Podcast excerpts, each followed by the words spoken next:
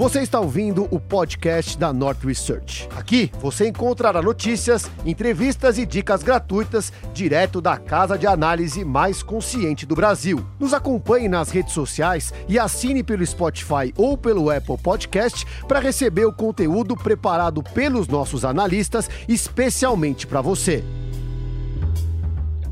Olá, pessoal! Tudo bom? Cara, eu fiquei impressionada. 230 pessoas esperando ao vivo a gente começar. Tudo bom, pessoal? Tô aqui com Marcos Gonçalves e André Bate. Olá, Bem... pessoal. olá, Meu, olá, boa tarde, boa tarde. Eu fiquei um prazer enorme. Bate, como as pessoas elogiaram quando a gente chamou você para fazer a live. Viu? Nossa. Todo mundo assim, o Bate é fera, o Bate é fera. Eu falei, é fera mesmo. E tem ajudado muita gente nessa, né, nessa nossa nova empreitada, né, Marcos? É. Aliás, eu queria começar falando que ah, muita gente me perguntou, né? Falou assim: ah, Marília, mas, poxa, como assim a Nord é, passou a cobrir FIIs agora? E você antes não bem de FIIs, né? E eu falei assim, cara, realmente, você... Marília, você tinha um preconceito contra FIIs. Eu falei, olha, realmente eu tinha. Aí o que, que aconteceu? Por quê? Porque FII, eu tinha essa ideia de que nos FIIs, é, é, as pessoas usavam, as empresas usavam os FIIs para colocar aqueles imóveis que eles não queriam mais, né? Os lixos, assim, digamos assim, eles, eles usavam como depósito de lixo. E aí eu estava conversando com o Bate, Tava comentando até agora há pouco com ele. Eu tava conversando com o Bate, falei assim, Bate, mas assim, pô, FIIs, cara, as pessoas usam pra, né, eu tenho um monte de medo, porque as pessoas, tem muita besteira que eles colocam lá dentro, não é mesmo? E aí ele falou assim pra mim, putz, Marília, é verdade, no passado tinha muito disso, assim, o mercado difícil praticamente começou com isso, e só que hoje é um mercado muito mais sofisticado, enfim. E aí eu queria que você falasse um pouco sobre, sobre essa evolução, Bate. Você que acompanha a FISA há tanto tempo, né? É, era um mercado meio que terra de ninguém, né? E era difícil você se achar lá dentro. Faroeste. Faroeste. É, faroeste, faroeste, né? Quando começou era tudo mato, né? Literalmente. Tinha muito imóvel de saída. Ainda existe, inclusive, tem a expressão, a gente chama fundo de saída aquele fundo que existe para atender o vendedor. Por acaso tem pessoa física comprando outro lado, mas isso não tem a ver, né? Tem a principal pessoa que está sendo atendida na transação é o vendedor dos imóveis, não necessariamente um investimento qualitativamente bom em relação a todos os outros. Não, existe ainda. Existia antes, existe ainda hoje. Felizmente, não é só o que existe hoje, né? Tem gente criando imóvel, tem gente desenvolvendo imóvel, tem gente comprando imóvel barato de gente que se estrangulou, tem gente fazendo negócios mais normais e não só né, despejar imóveis da carteira de alguém no momento de euforia, né? É uma coisa curiosa, né? É em momentos de euforia que incorre esse despejo, inclusive, não é em momentos de crise, normalmente. É, exatamente. Quanto mais você vê as pessoas alucinadas para comprarem, mais os emissores se aproveitam para emitir coisa. É que nem a IPO, né? A IPO é a mesma coisa. A hora que o mercado percebe que está todo mundo pagando múltiplo alto, os empresários começam a vender as suas ações e as pessoas físicas meio que, que compram, né? É, eu acho que eu acho que esse ponto é até importante, né? Porque é um mercado basicamente constituído de pessoas físicas, né? 99% aí no mercado. E aí, às vezes, né, o, o pessoal pode ver uma oportunidade, né, por, por esse tipo de investidor estar mais propenso aí a aceitar qualquer preço, né, na hora de, fechar negócio, porque muitas vezes não é nem a área deles, né, fazer conta ali, é, para para ver o que vale a pena e o que não vale. Mas, enfim, a gente está aí para isso também, né, para ajudar. Exatamente. Marx, craquezíssimo. Aliás, vou fazer um grande elogio aqui ao Marx, assim, o Marx é aquele analista que eu nunca vi, você pede um, ele entrega dois, você pede dois, ele entrega quatro, e esse cara tá ralando muito, porque a gente deu um desafio gigantesco para ele, que era é, mercado extremamente complicado e o Bate também vem ajudando muito e também queria agradecer muito ao Bate, porque a gente decidiu só lançar um produto quando a gente tivesse certeza que o produto era bom, que os clientes não iam entrar em furada, a gente queria um negócio totalmente diferenciado e a gente deu esse desafio e, e o Marx arrebentou. Marx, eu queria começar então, já que é uma live introdutória ao assunto, eu, lembrando que eu vou estar aqui olhando as perguntas de vocês para fazer para eles, tá?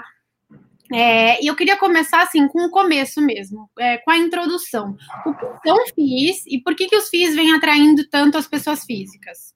É, legal, acho que é bom começar com esse ponto de partida para colocar todo mundo na mesma página, mas assim, de forma bem simplificada, né, FIIs, fundos imobiliários, no final das contas, é basicamente um condomínio de investidores, né, que se juntam ali para investir é, com o mesmo propósito. Então, por exemplo, investir em um imóvel, seja uma laje corporativa, um shopping, galpão logístico, é, hoje em dia a gente está vendo até FIIs de estádios de futebol, né, e fazendas, que procuram investir em fazendas, então o, o céu é o limite, né, para para o tipo de segmento aí dos FIIs, mas é, é, basicamente uma reunião mesmo de investidores que buscam investir nesses ativos imobiliários, né, diretamente em ativos imobiliários, ou também dívidas, né, imobiliárias é, lastreadas em, em, imóveis, né, como, por exemplo, os fundos de recebíveis imobiliários, também conhecido como CRIs, muito conhecidos aí também pela Marília, né, na parte de renda fixa, e, enfim, a, a gente tem basicamente esses dois tipos, né? E, e o porquê, né, que isso que isso é feito, é basicamente que é muito mais fácil, né, para um investidor é, ter seus recursos alocados em fundos imobiliários, né, na hora que, que ele pretende se expor, né, a imóveis, do que investir ele por conta própria, né, é, diretamente ali nesses imóveis, por uma série de motivos, né, por exemplo, um deles é a questão da liquidez, embora a FIIs ainda tenha um desafio né, de melhorar a liquidez, isso vem acontecendo ao longo do tempo, é muito mais fácil você vender a sua cota de FII no mercado do que você vender, por exemplo, um, uma casa, né? Quem já teve essa oportunidade aí sabe que, que pode demorar um pouco, pode até demorar anos, né, para você fazer esse movimento. E também os custos de transação, né? É super fácil investir em, em, fundos imobiliários, você investe diretamente pelo home broker da sua corretora, é, alguns cliques você já já tem participação naquele imóvel, enquanto adquirir imóveis, né, a gente sabe que dá um bastante trabalho aí. Então, é basicamente isso. Legal. Bate, eu queria te perguntar o seguinte, é, eu, eu venho muito né, de uma linha macro, e gosto de olhar tudo como ciclos e ah, tá um ciclo bom, tá um ciclo ruim, juro subindo, juro caindo. Eu queria saber de você, o que, que você acha com, essa, com, com esse momento de Selic baixa, juro baixo aqui em todo o resto do mundo, é, todo mundo fala que pode haver um, um super ciclo de, de imobiliário, né, dos imóveis. Você acha que isso é um pano de fundo bom para os FIIs? Ou você acha que tem essa de ciclos econômicos que mais beneficiam os FIIs? Ou você acha que não, que, que tem muito mais a ver com a idiosincrasia de cada fundo e como ele é constituído? Ó, oh, essa é bem fácil, na verdade. Eu acho as duas coisas que sim. Uhum. Claro que existem ciclos que vão ser melhores e piores para fundo imobiliário, não tenho dúvida disso. Tanto é que não é nenhuma novidade, né? Eu já peguei essa vai ser a terceira crise já, né? Tá, o cabelo branco está começando a fazer sentido finalmente.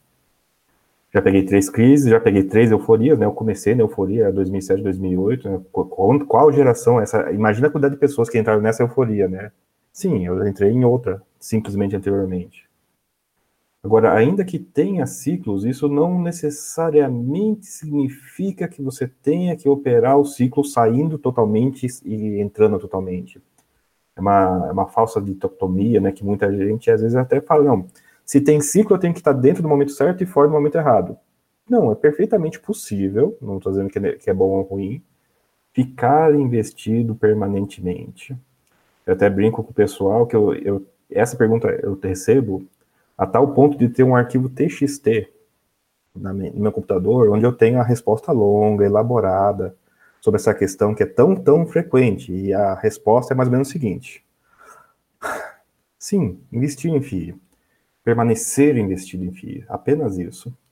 Porque até uma coisa interessante, é uma coisa que, como vocês falaram, né, é, uma, é um assunto que está começando e também tem muita iniciante nesse mercado.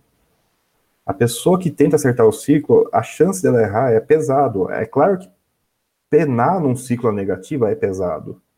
Mas perder a entrada num ciclo de entrada é pesado também.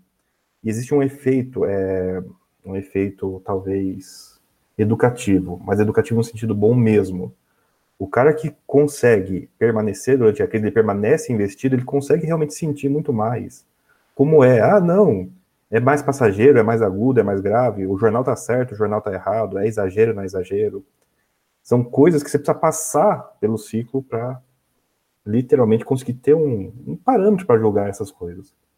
Eu vou dizer para vocês, ó, eu me divirto no eu me divirto mesmo nesse tipo de ciclo, porque não tem jeito. É, é que agora nós estamos agora pensando em crise, de pandemia, de volta, não volta, de desemprego, de não desemprego. Parece que o começo do ano foi em outra era, né? Mas sabe qual que é a preocupação da galera, assim, 2 de janeiro, 3 de janeiro, né? os primeiros dias do ano, é nossa, não dá para fazer nada porque tá tudo caro. E uhum. março, abril, nossa, não dá para fazer nada porque a incerteza está no teto. Daí agora, em julho e agosto, nossa, e, a, e agora? Eu não tenho certeza nem que estamos nenhum, nem, nós estamos com as duas preocupações ao mesmo tempo, né? É isso que é mais engraçado. Daí não dá para fazer nada porque a gente está com as duas preocupações ao mesmo tempo, preço alto e incerteza sempre vai ter um problema. Nossa senhora, sempre vai ter é. um problema. É isso. Não, não, se for pensar assim, nunca vai fazer nada. É, é, o pessoal fala, não, mas o momento não é bom porque tem muita incerteza, né? Tem muita coisa, muito risco no radar. Mas a vida é feita de incertezas, é feita de risco, né? A questão é você conseguir montar uma carteira né, de investimento que, que leve isso em consideração, né? Que te proteja em alguma medida, né? E as crises também pegam os setores de maneira diferenciada. Por exemplo, às vezes você pega uma laje corporativa no centro financeiro, na, na, capital financeira do país, aí você pega o prédio mais famoso daquele lugar, aquele que nunca tem vacância, quer dizer, é claro que esse FII vai ser muito diferente de um fundo imobiliário pool de recebíveis de Piraporinha, quer dizer, né, são coisas diferentes, né? Ciclos diferentes, é, ciclos diferentes para setores diferentes em momentos diferentes, né? Porque a gente está é, acho que aqui a cultura é mais de ação, né? Empresa que está na bolsa tende a não ser regional, tende a ser nacional, né? Então, quando dá crise, é crise para tudo quanto é lado. E em imóvel, não, a gente consegue diferenciar esses momentos, né? É, escritório no Rio de Janeiro está difícil, enquanto que em São Paulo está indo bem. É, logística dependendo do lugar do país, está melhor ou pior, e assim por diante. É claro que crédito é meio geral, não crédito eu concordo que seja meio geral, com diferença de capital interior, por óbvio, né, estado mais populoso, estado menos populoso, mas você sai espalhando, né, você consegue pôr numa média só e fica mais fácil de acompanhar e analisar, mas é, é muito engraçado isso. Eu dou exemplo não só de agora, né, que escritório já está meio que voltando em São Paulo e não no Rio, mas eu peguei uma crise que era só de escritórios, mas só de escritório. Por quê? Porque era escritório que estava dando, tava dando sobra de espaço para alocar. Eu já peguei uma crise que era só hotelaria, já peguei uma crise agora, né, que é só shopping. Então acontece isso mesmo, de você ter diferenciação setorial e geográfica. Às vezes é. Dá pra, quando você entra no detalhe da coisa, dá para abrir muitas, muitas, muitas dimensões aí. Exatamente, você tem um leque de operações que você pode usar da melhor forma. Tem uns FIIs que são mais sensíveis a ciclo, outros que não. Inclusive, tem, tem FIIs mais sensíveis a ciclos políticos, né? Porque no Rio, no caso, é, a gente teve todo um problema político que culminou, assim, a, devastaram a cidade, né?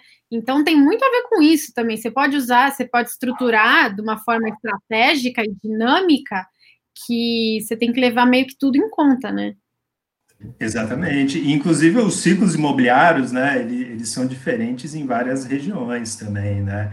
Então, por exemplo, quando a gente olha, como a Marília comentou, né, para o centro financeiro aqui do Brasil, ah, aqui próximo da Faria Lima, Paulista, enfim, é, o, a situação das lajes corporativas é uma, e já no Rio de Janeiro, né, totalmente diferente. A gente vê muitos fundos imobiliários é, de lajes sofrendo muito, tanto com inadimplência como com vacância, enfim. Então, os ciclos imobiliários, eles, ele, eles é, se comportam de maneira distinta a depender da localidade também. Então, tem que, tem que olhar para isso. O pessoal Legal. mandou mensagem aqui falando para eu alimentar o cachorro. Desculpa, pessoal. A Meg quer participar aqui da, da live. Eu falei para ele deixar ela participar. Meu gato vive mais participa, ele está aqui do meu lado. Pessoal, queria que vocês começassem já dando like nesse vídeo, tá? Que tem muito pouco like. e ajuda pra caramba a gente a fazer conteúdos legais e compartilhar com todo mundo. Queria também perguntar para vocês aqui no chat, quem já investe em FIIs, para eu ter uma noção, para eu balizar aqui a minha conversa. É, e vou, vou passar uma, uma pergunta agora para o Marx. Marx, é, qual, qual você sente que são os riscos de se investir em FIIs e até que, assim, às vezes, muitas vezes as pessoas físicas ignoram? E dentre esses riscos, eu queria perguntar também sobre um especial que é o imposto de renda, né? O FII é um produto isento de imposto de renda para pessoa física, é, só que, enfim, está toda uma discussão de reforma tributária e talvez deixe de ser. E o que, que você acha sobre isso e se isso é, diminuiria a atratividade do, dos FIIs? Legal, uma boa pergunta, né? Dá a oportunidade de esclarecer uma série de coisas que a gente acha importante, né, para os investidores. Então, o primeiro ponto, né, que eu acho que é importante entender é que fundos imobiliários é um ativo de risco, né? Ele é renda variável, é, não é renda fixa, então é, apesar da gente ver, né, em alguns lugares ali o pessoal falando para você colocar sua reserva de emergência nesses ativos, a gente não sugere isso, muito pelo contrário, é importante entender que existem vários riscos aí que você está sujeito, e eu vou citar alguns dos principais aqui. É, por exemplo, a gente tem o risco de vacância, né, que é o risco daquele, daquele imóvel que você está exposto é, perder um inquilino, né? Então ficar sem um aluguel e aí você fica sem um rendimento naquele período. Tem o risco da inadimplência, né? Isso vale tanto para imóvel é, de tijolo, né? Fundo de tijolo, quando o inquilino não está né, honrando o compromisso do aluguel, vale também para os fundos de recebíveis, né? Quando aquele devedor do recebível não está pagando, né? o, o o, enfim, o crédito dele. Então, você também tem o, o, risco de mercado, né, que é, que é basicamente fundos imobiliários são ativos de renda fixa, é, são ativos de renda variável negociados em bolsa, né, então eles variam né, ao longo do tempo. Um exemplo claro né, disso talvez seja é, tenha sido a crise né, provocada pelo coronavírus ali no início do ano. A gente viu, por exemplo, o IFIX, que é o principal índice ali do, desse mercado, é, cair cerca de 28% em relação ao patamar pré-crise, é um número é, bastante importante, significativo, né?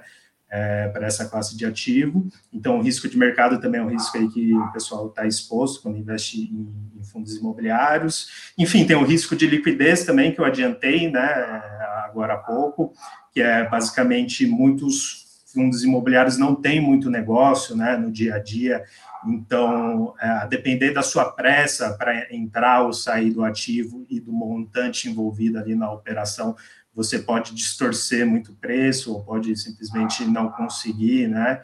Então, é um risco que tem que estar aí também no radar do, do investidor. Enfim, tem o risco de taxa de juros também, que a gente acha super importante, é, talvez né, os, os, assina, os, investidores que nos acompanham aqui já saibam, mas o, o, os fundos imobiliários eles são muito sensíveis ao juro longo, né, aquele juro longo que a Marília tanto fala aí para vocês. Então, quando o juro longo sobe, né, em geral o, a, as cotas né, dos FIIs caem, porque é, os fundos imobiliários concorrem com, os tesouro, com o tesouro direto, né, com os yields pagos pelo tesouro direto. Então, quando aquele tesouro IPCA mais 2035 sai de 3 para 5, os investidores vão exigir também um maior yield, né, para compensar o risco dos investimentos imobiliários. E aí, para que isso aconteça, as cotas têm que se valorizar. Você tem que comprar mais barato para ter um maior rendimento sobre aquilo. Então, esse também é um risco. Enfim, existem outros tantos, né? Mas acho que o, o que está mais no radar aí do investidor, e que a Marília comentou na pergunta, é o risco fiscal, né? O que é o risco fiscal? A gente sabe que os fundos imobiliários, né, os rendimentos, os proventos são isentos de imposto de renda, né? E a gente sabe também que já há muito tempo, né, está no radar aí das autoridades um possível, uma possível tributação é, desse, desses rendimentos. Caso isso, isso venha acontecer, de fato, os fundos imobiliários vão, vão sofrer um impacto negativo, sim, é, pelo menos no meu entendimento. E o motivo é justamente o que eu comentei agora há pouco, né? O investidor ele olha um yield líquido, né? Para decidir se vale a pena ou não investir. não importa o que fica com o leão, né? Ele olha o que, o que cai no bolso dele. E aí, uma vez que aquele yield é tributado, então ele vai exigir um yield bruto maior, né, para manter aquele líquido é, antes do imposto de renda. E aí, para que isso aconteça, ele tem que pagar mais barato, né, no, na cota do FII. Então, vai sofrer sim. É, agora, acho que é importante mencionar, né, que a gente não sabe, né, como que como que vai ser e se isso vai acontecer de fato. Esse é um risco que está no radar do investidor há, há, muitos anos, né, na verdade, desde o Romero Jucá, lá no governo Temer, e até agora não, não aconteceu nada nesse sentido. Inclusive, uma assessora né, do, do Guedes comentou na semana passada, retrasada, não me lembro, que o governo não tem uma proposta de tributação para fundos imobiliários, e aqui acho que é importante até separar né, uma coisa da outra. É, quando a gente fala de, de proposta de tributação em fundos imobiliários, não é a mesma coisa de dividendos de ações, são coisas diferentes, tá? É, dividendos de ações provavelmente vai acontecer sim. É, agora, para fundos imobiliários, é, é uma outra lei, né, um outro bicho que envolve tanto os fundos imobiliários como CRIs, CRAS, LCIs, LCAs, enfim, outro, alguns produtos de renda fixa e e por enquanto, né, apesar da proposta de dividendos de ações, a gente não vê um movimento para fundos imobiliários. Mas, mais uma vez, é algo que está aí no nosso radar e a gente tem que estar tá acompanhando.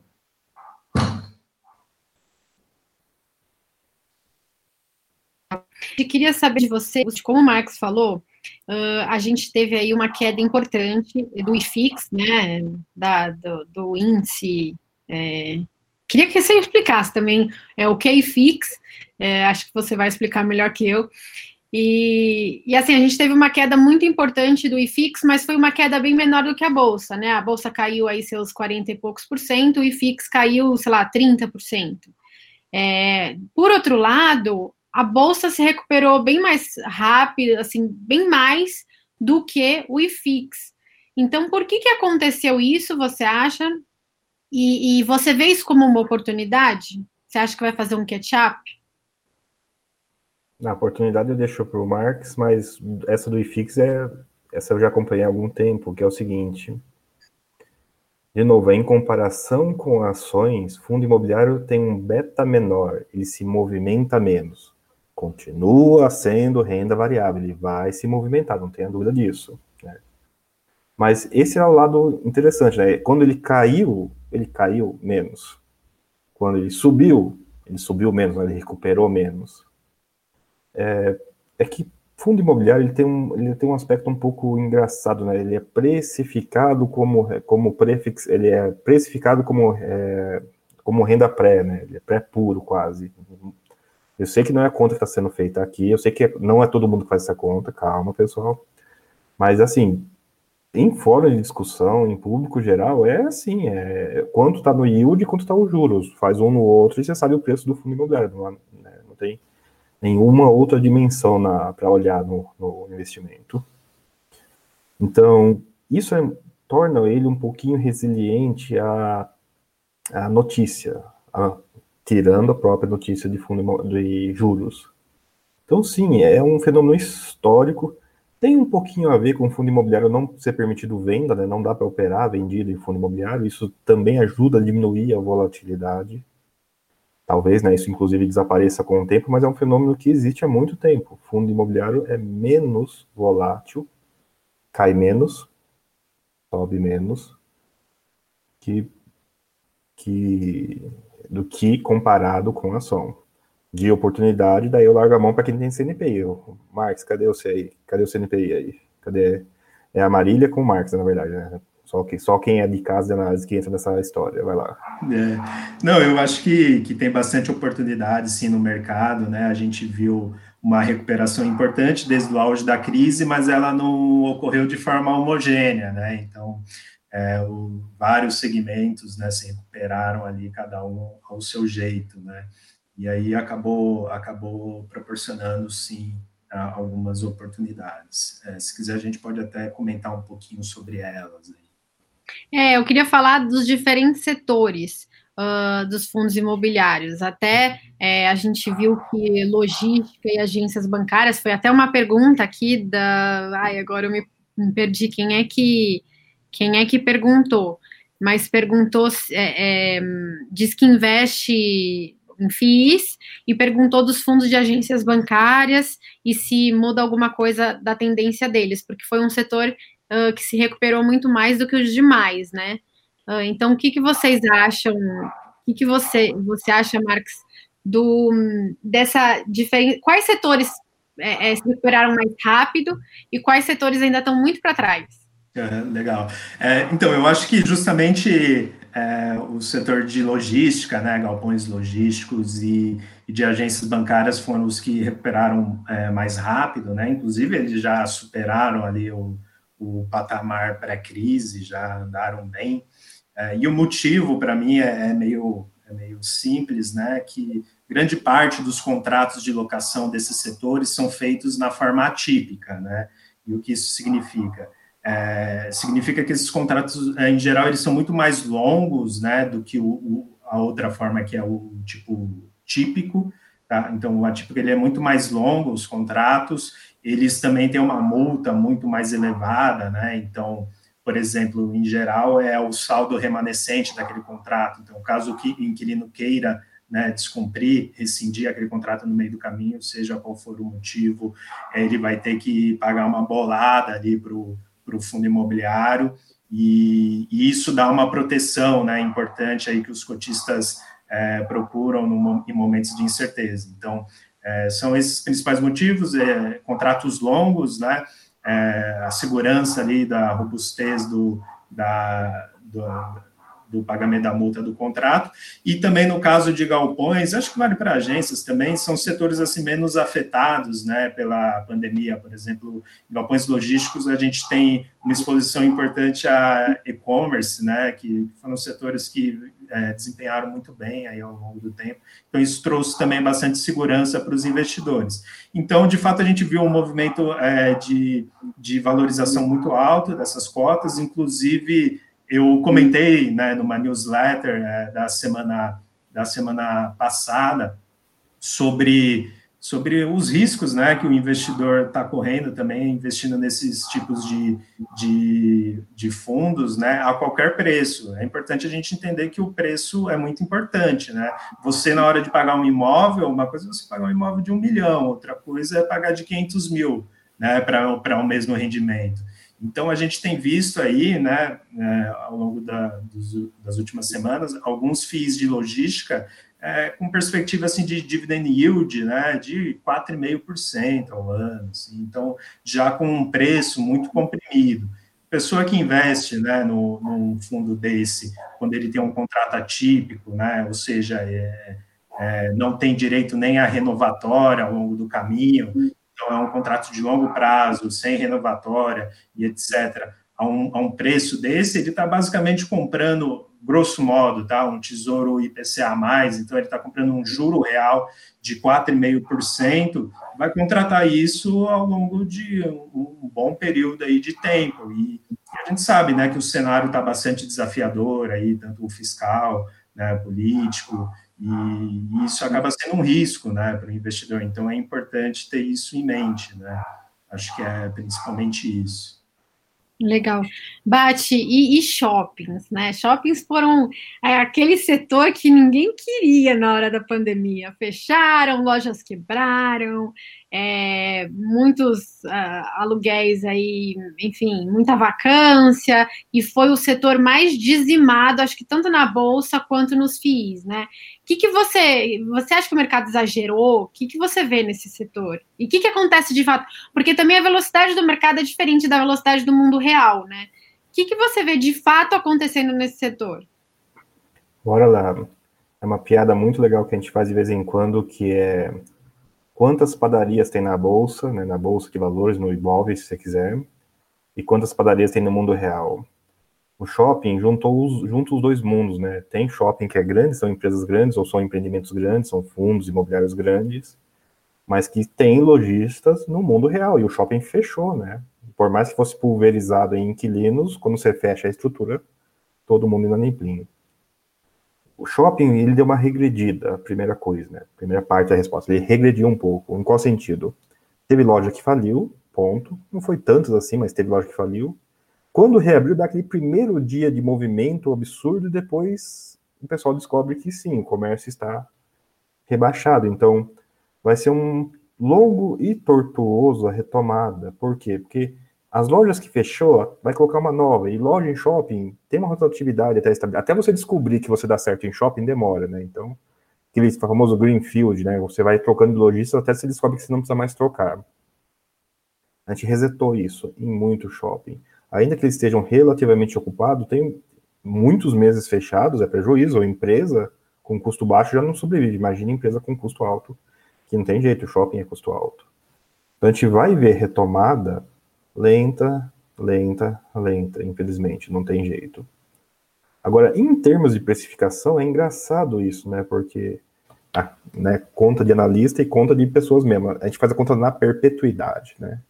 A gente pode brincar de quanto que um ano afeta na perpetuidade. É claro que todos os anos afetam a perpetuidade, mas são parcelas que somam para dar o valor atual.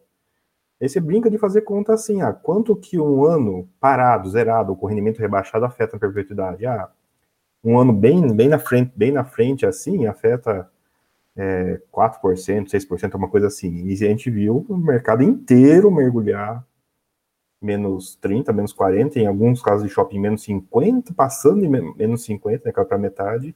Voltou, não voltou tudo, né? Tá, você pode ver que alguns fundos até que voltaram à pressão anterior, shopping não, shopping a imensa maioria está 30 abaixo ainda do topo. Pausa. Preciso fazer essa pausa. O topo, pessoal, a gente falar voltar. E é instintivo. A gente vai falar voltar, a gente vai olhar para o topo. Tem que lembrar que esse topo, é, o Brasil vai ficar rico, nós vamos ganhar um milhão, tá tudo certo no mundo, tá tudo certo aqui, dar, nós estamos, né, literalmente voando não vai ser tão rápido voltar para um cenário em que o mundo está voando e o Brasil está voando. Calma lá. Voltar, infelizmente, é sobre esse voltar é literalmente nesse patamar. Esse patamar aqui é difícil, pessoal. É difícil pra caramba. A gente ter um super otimismo como a gente teve tão cedo, não é impossível. Então, em termos de precificação, a queda foi exagerada. Isso eu posso falar tranquilamente porque, de novo, na precificação de longo prazo, um ano na frente faz pouca diferença. Um ano lá no futuro faz menos diferença ainda, né? O que na frente faz mais diferença na conta. Agora, não, isso não exclui o pensamento, né? Imagina a pessoa, vem história da diversificação, daí vem só a diversificação salva. Quem estava um pouquinho em laje, um pouquinho em shopping, um pouquinho em crédito, um pouquinho em desenvolvimento, seja o que for outros setores, educação, varejo, são os maiores setores, é claro que essa pessoa viu esse ano os rendimentos cair, né? Shopping zerou, esse é fácil. Escritório deu uma diminuída, educação e contratos longos nem tanto, né? Logística nem tanto.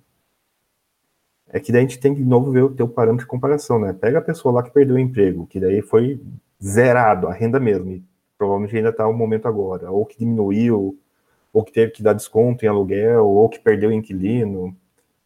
Em termos de carteira diversificada para uma pandemia. Quem que falou assim, ó, em 2 de janeiro, né? Vamos brincar de 2 de janeiro de novo, né? Então, a minha carteira, ela, ela tem uma resiliência, ela, resi, ela tem mais de 3 quartos resiliente a uma pandemia global que vai parar o planeta. Né? Ninguém pensa isso. Mas é um fenômeno que a gente percebeu, né? Caiu o preço muito mais que o rendimento na diversificada.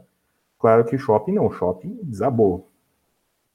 E aí que entra a história. O setor é legal, vamos, vamos conversar o setor, mas vamos dar uma puxadinha também na diversificação, porque o que funcionou para muita gente foi a diversificação. E sim, eu conheço pessoas, conheci de conversar, que estavam, se não tudo, quase tudo em shopping. Gostava do setor, gostava. E claro, fazia sentido. Ainda faz. Ainda faz. E a pessoa que está com uma reserva de emergência, ok. Pessoa, é, é que é a pior situação do mundo, né? É a brincadeira de que toda a história de terror na bolsa começa com uma palavra só, concentração, né? A pessoa que por acaso estava no setor que sofreu e estava sem reserva de emergência nenhuma, ela né, sofreu mesmo. Foi obrigada a vender no momento pior possível. Ela foi obrigada, ela não tinha opção. Uhum. É aos cuidados de renda variável, não pôr os ovos todos numa cesta só e ter um pouquinho de reserva de emergência. E tem também, né, a boa e velha, boa e velha de ainda que o preço seja zerado, para as pessoas que estavam concentradas foi um problema muito real. Não importa o preço, zerou o rendimento, zerou, tirou a renda da pessoa, tirou a renda. É a mesma coisa que perder o emprego. É um assunto de terror esse. Uhum. Então, sim, é, por isso que a pergunta, a sua pergunta, a resposta é sim e sim. teve exagero? Teve, mas teve gente que sofreu. Vai recuperar? Vai. Pro topo, aquele topo magnífico de antes? Não, vamos fazendo continha, pessoal, todo mês. Até brincar uma coisa aí, ó, uma coisa que alguém me comentou no, no WhatsApp, e para mim era até normal, mas eu percebi que não, a pessoa comentou porque de fato deve ser um conhecimento um pouco obscuro. Só para brincar e fechar essa do shopping aí. Não botem fogo no chat, por favor, mais. Tem um fundo de shopping chamado é, HGBS, é famoso, é grande, é antigo. Tem um shopping nele que é o Goiabeiras, né, que tem vários rolos no meio do caminho. E a pessoa me comentou isso no, no WhatsApp. Nossa, o Goiabeiras teve resultado positivo esse mês. Isso é impressionante. Sim, é impressionante, porque é um shopping que tem histórico de complicação. Mas aí eu caí a ficha, mas espera um pouquinho aí, ele, ele tá positivo todos os meses desse ano, né? Ele não zerou o rendimento, ele não ficou negativo. Ele estava zerado por causa de outros rolos, em janeiro e fevereiro. Mas março ele tá positivo, março, abril, maio, junho, julho, tá todos os meses positivos. Daí, daí eu falei, né, realmente, né?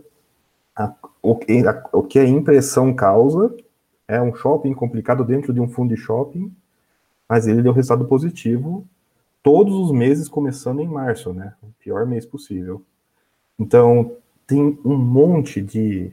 Ah, o shopping tá complicado? Tem, mas o shopping já tá dando resultado positivo. Alguns shoppings nem resultado negativo deram. Olha aqui, olha aqui, olha, olha como tem variação do tema, né? Com certeza, é mesmo.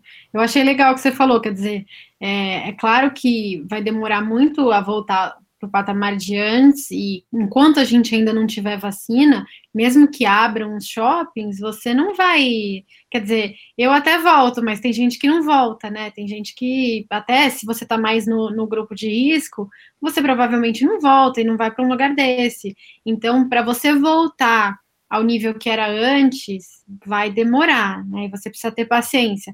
Agora, isso significa que o fundo vale 30% a menos? Certamente que não, né? Por um ano de problema? Não. E, por exemplo, não tem, enquanto não tiver vacina, não tem, por exemplo, cinema. A gente não pensa em cinema como loja âncora, né? Loja âncora é outra coisa, mas cinema é atrator de público, né? Então, uhum. no mínimo, tudo mais igual, sem uma vacina, sem cinema, sem cinema, sem ancoragem de público. É uma diferença, é uma diferença fundamental no funcionamento do shopping. Verdade. Ô, Marcos, e laje corporativa? Tem, tem todo esse é, esse novo normal que as pessoas estão falando, de ah, as pessoas vão parar de, de ir para o escritório, agora vai ser tudo home office, home office é uma tendência. É, e, e, eu acho que, assim, de fato, eu acho que mudou, né? Assim, as pessoas não têm mais preconceito contra o home office hoje em dia. Hoje em dia, para quem gosta e se adapta com o home office, acho que as pessoas têm menos preconceito de falar assim: ah, tá bom, então você pode ficar em casa. Agora, eu sinto que não é a realidade de todo mundo. Né, a gente, pô, assim, eu tenho cinco crianças aqui em casa, não dá para fazer home office, eu posso querer muito, mas não funciona, né? É. É, a gente está gravando a live e tá a Meg aqui falando, participando. Exatamente, o pessoal está até brincando aqui, não, a Meg é a prova de que não dá para ser só home office, é exatamente é. isso. Não é? Então, assim, acho que as pessoas também teve um pouco de, de ilusão, não teve? De que ah, agora a gente vai viver um novo normal, só que é, eu vejo assim, quem, quem se adapta bem ao home office, na minha visão, é quem mora sozinho. É tirando quem mora sozinho, não é, Bate? Você é, dá... é, mas é, ué, aqui, ó. Meu senhorinho acabou de me dar um desconto de aluguel, nem tive que pedir, pra você ver que a situação tá feia. E. Exatamente. Ó, você, teve, a, teve o cachorro aí, outro tava sem energia elétrica aqui em casa. Sem Entendi. energia elétrica, faltou. Sem internet, né? Não tinha, né? Não tinha como trabalhar. Quer dizer, como é que você vê esse contexto de home office e lajes corporativas? Porque o mercado descontou muito também os FIIs de lajes corporativas, é, porque até assim, muita gente falou assim: ah, não, agora vamos ser 100% home office, não sei o quê. E, e, eu vejo que, poxa, parece que não é bem assim, não é todo mundo que se adapta ao home office. É. Como é que você enxerga isso frente ao quanto o mercado descontou e se isso pode vir a ser uma oportunidade? É, perfeito. Eu comentei sobre isso na news dessa semana, né? Quem quiser conferir, tá lá no site da Nord, vale a pena. É, eu acho o seguinte, é, o pessoal de fato, né, ficou muito empolgado, né, com essa questão do home office, uma questão mais estrutural, né, de que daqui para frente vai ser isso e vai acabar os escritórios, mas na verdade, assim, ninguém sabe o que vai acontecer no futuro, mas não parece ser razoável, né, ir nessa linha. É, então, diante disso, eu acho que ficou muita oportunidade, sim, na mesa, né, descontada ali pelo mercado por conta desse tipo de incerteza e que pode gerar aí bons frutos para o investidor, né, que, que enxergar, né, de fato, essas oportunidades. Eu acho que é, nessas horas é muito importante separar, né, a, o que é bom do que não é bom, né? Então, por exemplo, é, por mais que tenha mesmo uma tendência assim estrutural de um aumento de home office daqui para frente, é, tenho certeza que quem vai sofrer mais vai ser aqueles, aquelas lajes corporativas de localizações pouco óbvias, né, é, muito dependentes, pouco dinâmicas, é, coisas desse tipo. Já outras regiões mais consolidadas, né, muito mais adensadas e, e dinâmicas, vão sofrer muito menos, né, e talvez não vão nem sofrer, né, inclusive a gente vê aí é, em alguns casos, e a gente tem, inclusive, na carteira do Nordfis, é, fundo de laje corporativa que mesmo em meio à crise está conseguindo promover uma política de leasing spread positivo. O que, que isso significa? Significa que ele tem um grande ciclo ali de revisional e vencimento de contrato no curto prazo, e ele está conseguindo aumentar a pedida do aluguel dele, né, mesmo diante da pandemia. Então, isso acontece porque é super bem localizado, né, super é, região super dinâmica e etc. Então, acaba virando sim uma oportunidade para os investidores. Então, é basicamente isso, tem que saber diferenciar né, uma coisa da outra. O que, você acha, Bate? É por aí mesmo, né? Até vou pegar o exemplo que você falou, ah, tem, de novo, a história de ciclo e a história de localidade, né? Um que a gente catou ali, que é leasing spread positivo. E não, tem 20 quilômetros, né? Tem outro com lease spread negativo, um do outro na mesma cidade. Então, essas perguntas que são muito alto nível, ah, e o home office? A resposta, né? Quase, praticamente você tem que retrucar. Qual prédio? Porque não, porque a resposta muda com o prédio. Você, você fala, ah, depende disso, a pessoa às vezes viaja. Não, qual prédio? Né? Porque vai fazer diferença no prédio. Não sei se vocês querem contar não a história de renovação, não sei se vocês tentaram alguma renovação de aluguel aí, que deve ter umas histórias maravilhosas, daí não sei se vocês tiveram ou não, mas já percebi conversando com o gestor isso, que é, ah, o inquilino saiu, tchau e benção, nem discutiu o preço. Ah, eu quero baixar aluguel. Não. Por quê? Porque essa região está tendo concorrência, está com fila, né? Tchau e benção. Enquanto que outra região, não. Ah, vou, quero baixar o aluguel. Ok, vamos negociar porque a gente vai baixar. Por quê? Porque senão perde o inquilino numa região onde não tem a bendita fila de entrada. É mundo real, pessoal. A gente gosta de pensar que imóvel dentro de fundo imobiliário é diferente do mundo real. Algumas pouquíssimas coisas assim, mas continua sendo mundo real. Um exemplo dá um exemplo bem interessante, né? O HG vendeu um imóvel aqui perto de onde eu moro, aqui na zona sul de São Paulo, e o pessoal ficou se debatendo, ah, quem, quem fez melhor negócio, o vendedor ou o comprador? Às vezes pode ser ambos, mas era um imóvel que estava desocupado, que ia ter que fazer obra, que ia manter ele desocupado um tempão. Não é muito o perfil de um fundo de renda. Então, despacha o imóvel e põe renda para dentro. É um fundo que estava desocupado, inclusive. Provavelmente é um bom negócio para ambos. Ah, o vendedor que queria pôr renda no fundo e o comprador que falou, não, eu não quero renda, eu quero o lucro da variação do patrimônio e coisas do tipo. Tem estratégias diferentes também, mas é sério, pessoal, é sério. Sem brincadeira, depois vocês brincam, põe aí, procurem no Google aí a linha 724510 aqui de São Paulo. Sem brincadeira nenhuma, essa, eu tava brincando no mapa aí, eu vi essa linha. Essa linha passa por real por metro quadrado entre 50 e 250, essa linha de ônibus, ela passa por um lugar que tem real por metro quadrado de 50 reais com lease spread negativo, e ela passa por um lugar que, que é lugar que é 200 reais por metro quadrado lease spread positivo, e volta para uma região que tem é, aluguel de 120 por aí que está empatado. Ou seja, uma linha, uma linha de ônibus faz a diferença. Imagine responder uma pergunta, e aí o home office, né? o André, explica o que é esse lease spread que você falou. Ah, sim, lease spread, lease spread, a gente se perde na terminologia. Desculpa, pessoal, é bom interromper mesmo. O aluguel tem potencial, ou provavelmente vai renovar para cima.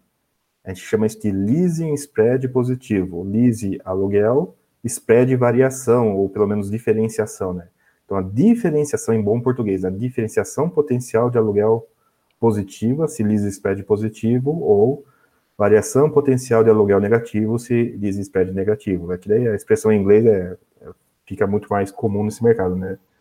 Para onde está indo o aluguel, novamente, daquele imóvel ou daquela região.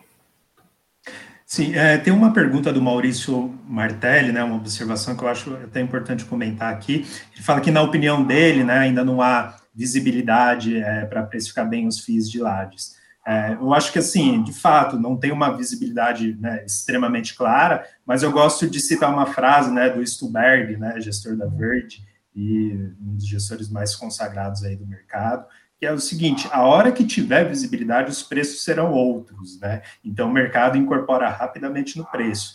Então o desafio de investir é justamente isso, né? É você trabalhar em cima das incertezas, né? E ver uma relação risco-retorno, né? Boa para você para você pegar para si e as ruins deixar aí para outros. Nossa, Marcos, acho que você brilhou no comentário agora, porque é exatamente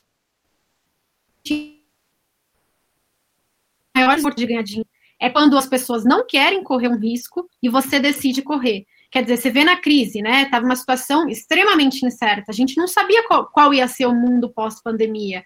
A gente não sabia que, sei lá, 20 por, 25% de imunidade de rebanho ia ser o suficiente para controlar a doença. A gente não sabia até onde ia. E quando e quem se aventurou a correr o risco de algumas boas empresas neste momento foi quem levou a bolada para casa. Então, é exatamente isso que você falou, assim, as, as melhores oportunidades estão uh, em você correr riscos quando ninguém mais quer correr. É claro, você vai correr qualquer risco, então você vai investir naqueles fundos extremamente arriscados que as coisas não têm pé nem cabeça, claro que não. Você vai investir quando ninguém quer mais investir em coisas boas, em coisas rentáveis, em lajes, de repente, como você falou, em setores bem localizados, de prédios super demandados, que nem o Bate falou, e assim vai. É, eu queria até aproveitar, Marcos, para te perguntar o seguinte é, e falar até um pouco sobre o Nordfis. É, quando, como é que você pensa quando você compõe uma carteira de FIIs? O Bate até mencionou, poxa, diversificação é importante, né? Quem é que ia imaginar que a gente ia ter uma pandemia dessa, onde todo mundo teria que ficar em casa? Né? Então, poxa, imagina se você tivesse só shoppings, né? Que ele falou que o cara tinha na carteira só shoppings. É, como é que você o que, que você pensou para construir a carteira e, e, que princípios você achou importante? Como, como é que está a carteira do, do Nordfis? Claro que não as recomendações, mas assim, quais os princípios que nortearam a construção da carteira? Sim, é, inclusive o que o Bate comentou é, é super importante, né, em termos de diversificação. É, eu, pessoalmente, né, é, não gosto, assim, da ideia de diversificar por diversificar, para mim não faz muito sentido. Tem que fazer uma diversificação inteligente. Agora, em fundos imobiliários, é super importante né, que o investidor adote esse tipo de estratégia, porque no final das contas a gente está exposto né, a, a, a, riscos que se referem ao mesmo setor, que é o imobiliário. Né? É diferente, por exemplo, de quando você tem uma carteira de ações, você pode ter de, de ações de, de empresas de vários setores, né, vários segmentos, e uma coisa compensa a outra e etc. Já investindo só em fundos imobiliários, você está bastante exposto né, ao, ao, mercado imobiliário né, e, e, aos riscos que o norteiam. E por isso é importante, sim, ter uma boa diversificação. Tá? É, a gente tem, inclusive, na, na carteira ali do Nordfis, é, a gente começou né, com uma certa quantidade ativa, a gente vai aumentar é, ao longo aí da, das próximas semanas, né? E, mas a proposta é, de fato, ter uma diversificação boa, mas com, com uma pegada um pouco, né, uma, uma concentraçãozinha né, em, em, em segmentos que a gente acha que vão, se desempenhar, vão desempenhar melhor né, nesse momento de incerteza que a gente está passando. Né? É, provavelmente vocês estão acompanhando aí, vocês também devem ter assistido o vídeo da Marília, né, sobre a atualização da, da tese das sardinhas, comenta muito bem os riscos, né, que a, que a nossa economia aqui está passando nesse momento. A gente tem um desafio fiscal muito grande aí ao longo dos próximos anos e não está muito claro, né, se a gente vai ser de fato o responsável, como vinha sendo, endereçando as questões fiscais, né, como vinha endereçando, ou a gente vai para uma pegada mais populista, né, que a gente sabe que né, gera voto e os políticos sempre têm né, uma predisposição para ir por esse caminho. Caso isso venha acontecer, a gente vai ver sim uma, uma, um aumento de juro longo e alguns segmentos podem sofrer né, enquanto outros são muito mais protegidos, né, e aí com base nisso a gente vem construindo a carteira do, do NordFIS, né, olhando para esses riscos, quais riscos a gente vai querer correr, né, acho que a pergunta numa alocação né, de carteira é isso, qual, qual risco você topa e qual risco você não topa, dado é, o momento atual. Então a gente está tá, tá olhando bastante para isso, né, e, e e ao mesmo tempo diversificando, mas dando uma certa uma certa direção ali em setores que a gente acha mais defensivo no momento. Legal. É, pessoal, quem ainda não conhece Nordfis, tem que conhecer. Eu vou pedir para colocarem aqui o QR Code, para se você ainda não conhece. E como a gente queria fazer uma, um super lançamento do produto novo, já que era um produto tão pedido e tão demandado por vocês, a gente decidiu fazer também uma super promoção, que é uma mais dinheiro. Mas a gente, a, a, gente tem esse princípio na Nord que é first deal, best deal. Quem comprou primeiro, quem entrou primeiro, uh, sempre se beneficia. Então a gente lançou esse produto a R$ 9,90 mensais. Incríveis R$ 9,90. A gente queria fazer um lançamento por as pessoas interessadas que pediram, que demandaram, que ajudaram a gente a criar esse produto primeiro, para depois, claro, fechar e aumentar o preço e colocar no preço que a gente acha justo. Então, queria convidar todos vocês a conhecerem o NordFIS. É, e tenho certeza que vocês vão gostar, porque foi um trabalho que a gente penou muito para fazer e a gente só realmente está lançando porque a gente acha que está excelente, excepcional. É, teve uma pergunta aqui também para o Bate, que é quando vai ser o lançamento do seu novo livro, Bate? Então eu queria também que você falasse sobre o seu livro e se você pretende fazer algum outro. Não, não, essa é uma piada interna, inclusive, porque esse livro está muito atrasado. Olá, pessoal. Sou André Luiz Ferreira Sabassi, investidor de longa data e a ponto de ter livro na área. Sim, tem livro na área meu. Eu dou aula, né? Mexo com isso direto e reto, a ponto de ter um livro na área, a ponto de dar aula disso. E o primeiro livro é de 2014, é um livro introdutório. E eu estava meio que já na sequência de fazer o segundo. Então o pessoal sempre pergunta isso porque eu estou muito enrolado com o segundo. Introdução aos fundos de investimento imobiliário tem digital na Amazon, tem o impresso pelo Clube de Autores. O segundo livro eu estou pela 14 reescrita, ele não toma forma, né? É uma piada que só quem escreveu o livro sabe que não é uma piada, é um tormento, né? Você não para você não Nossa, para o livro e está pronto. Eu estou lançando meu segundo livro há 30 anos. Não, mas é, mas é. Não é você só ter, o livro não termina, é você que não aguenta mais olhar para ele e falar, não, publica. E não cheguei nesse ponto no segundo livro, basicamente. Ô, Bate, tem uma outra pergunta legal aqui também, que, que acho que o Eduardo que fez. Uh, como que vocês veem os fundos passivos de FIIs com esses novos índices? Primeiro Marx. Eu até tenho, mas primeiro Marx. Tá, eu acho que é, a gente tem visto né, uma criação aí de, de novos índices né, recentemente, índices assim que refletem muito mais a dinâmica do mercado do que o IFIX. Inclusive, eu acredito que a B3 né, olhou né, para esse tipo de movimento e, e, propôs uma mudança né, no IFIX que vai acontecer aí no, nos próximos é, para alinhar mais ele a essa realidade do mercado. Tem muitos fundos pequenos, né, que, que ficaram um pouquinho para trás ali no, no IFIX e que não, não faz sentido, né, tá acompanhando mais. E, e, e, essa nova leva, né, de, de índices, né, acho que vai trazer novos desafios aí para esses FIIs passivos, né. Vai ser muito mais difícil, por exemplo, é, a depender né, da gestão dessa, de qual fundo for, esses fundos passivos baterem né, esses índices. Então, acho que vai ser um desafio, sim, aí para eles. E que o investidor tem que estar de olho. Legal.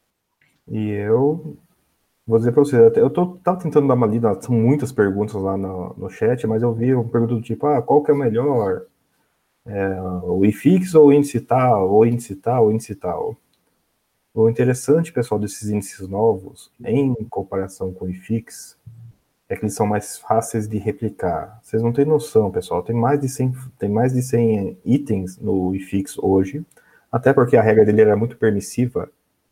E eu vou dar ênfase nisso. No IFIX hoje, o IFIX está prestes a mudar. Ele está prestes a mudar um tal um parâmetro chamado índice de negociabilidade de 99%, pessoal. Ele põe para dentro 99% do que negociar na bolsa. Põe para dentro tudo.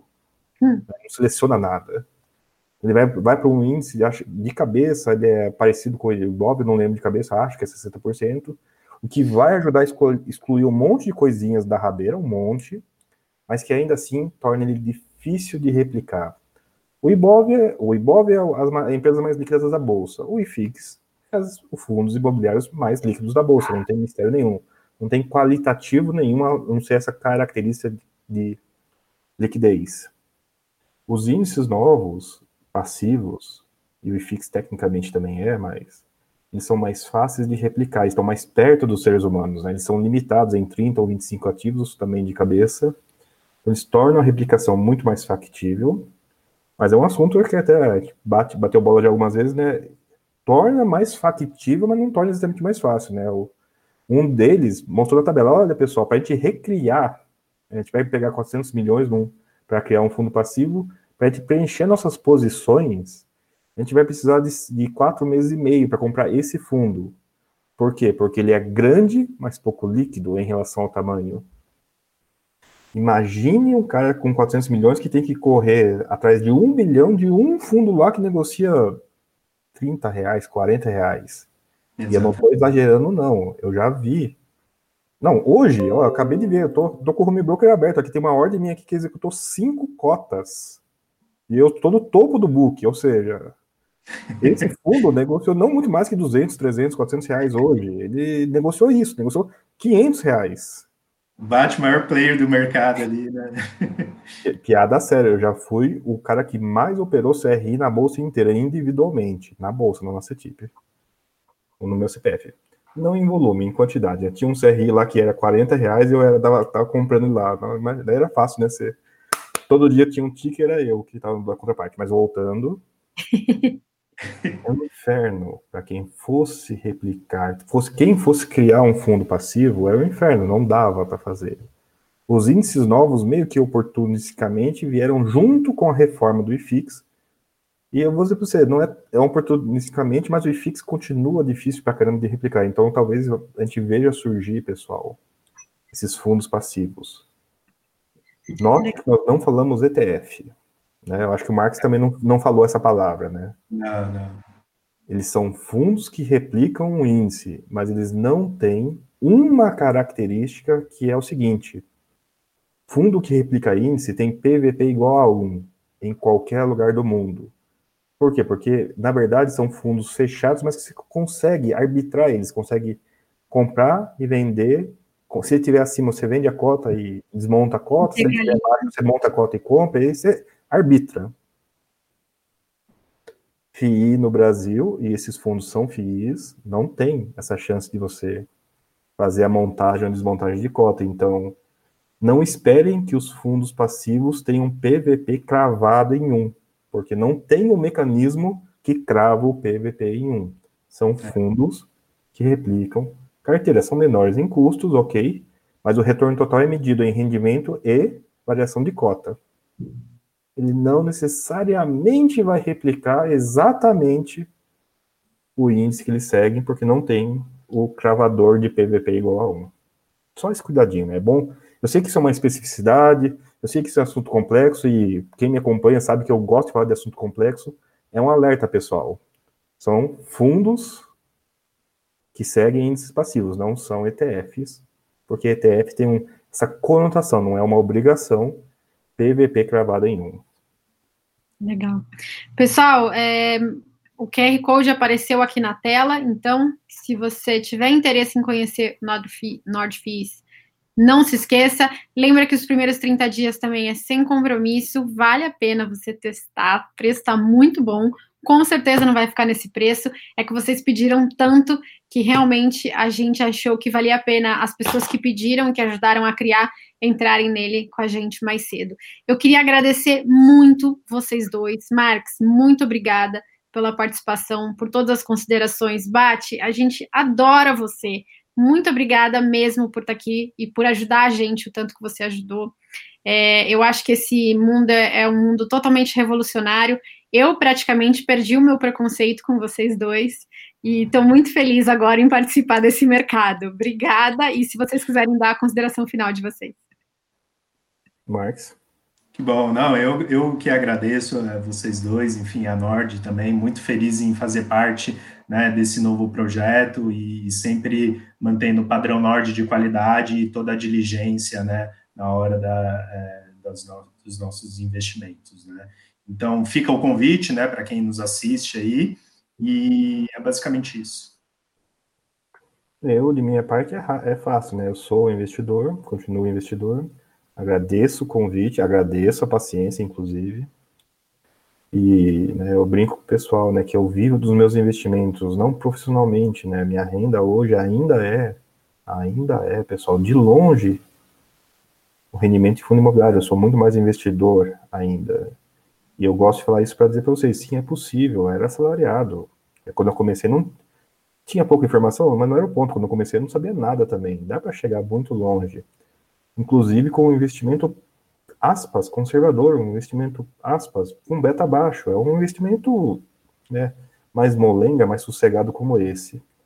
Fico feliz que tem produto aí agora para atender também essa faceta, né? Não, tem, tem espaço, não é obrigatório, mas pode ter espaço sim para fundo imobiliário, tijolo ou crédito, seja lá o que for, porque parece da boca para fora, mas tem estudo acadêmico já demonstrando isso, né? Se você juntar algumas classes de ativa carteira, vai melhor, tanto em termos de retorno como ajust, retorno ajustado a risco. Então, tem espaço, pessoal. Pode, não precisa, não é obrigatório, mas tem espaço para fundo imobiliário assim na vida do investidor. Legal, pessoal. Muito obrigada pela presença de todos vocês, pela pergunta, pela participação. Não esqueçam de deixar o like, se inscrever no canal. Obrigada a todos e até a semana que vem. Um grande abraço, até mais.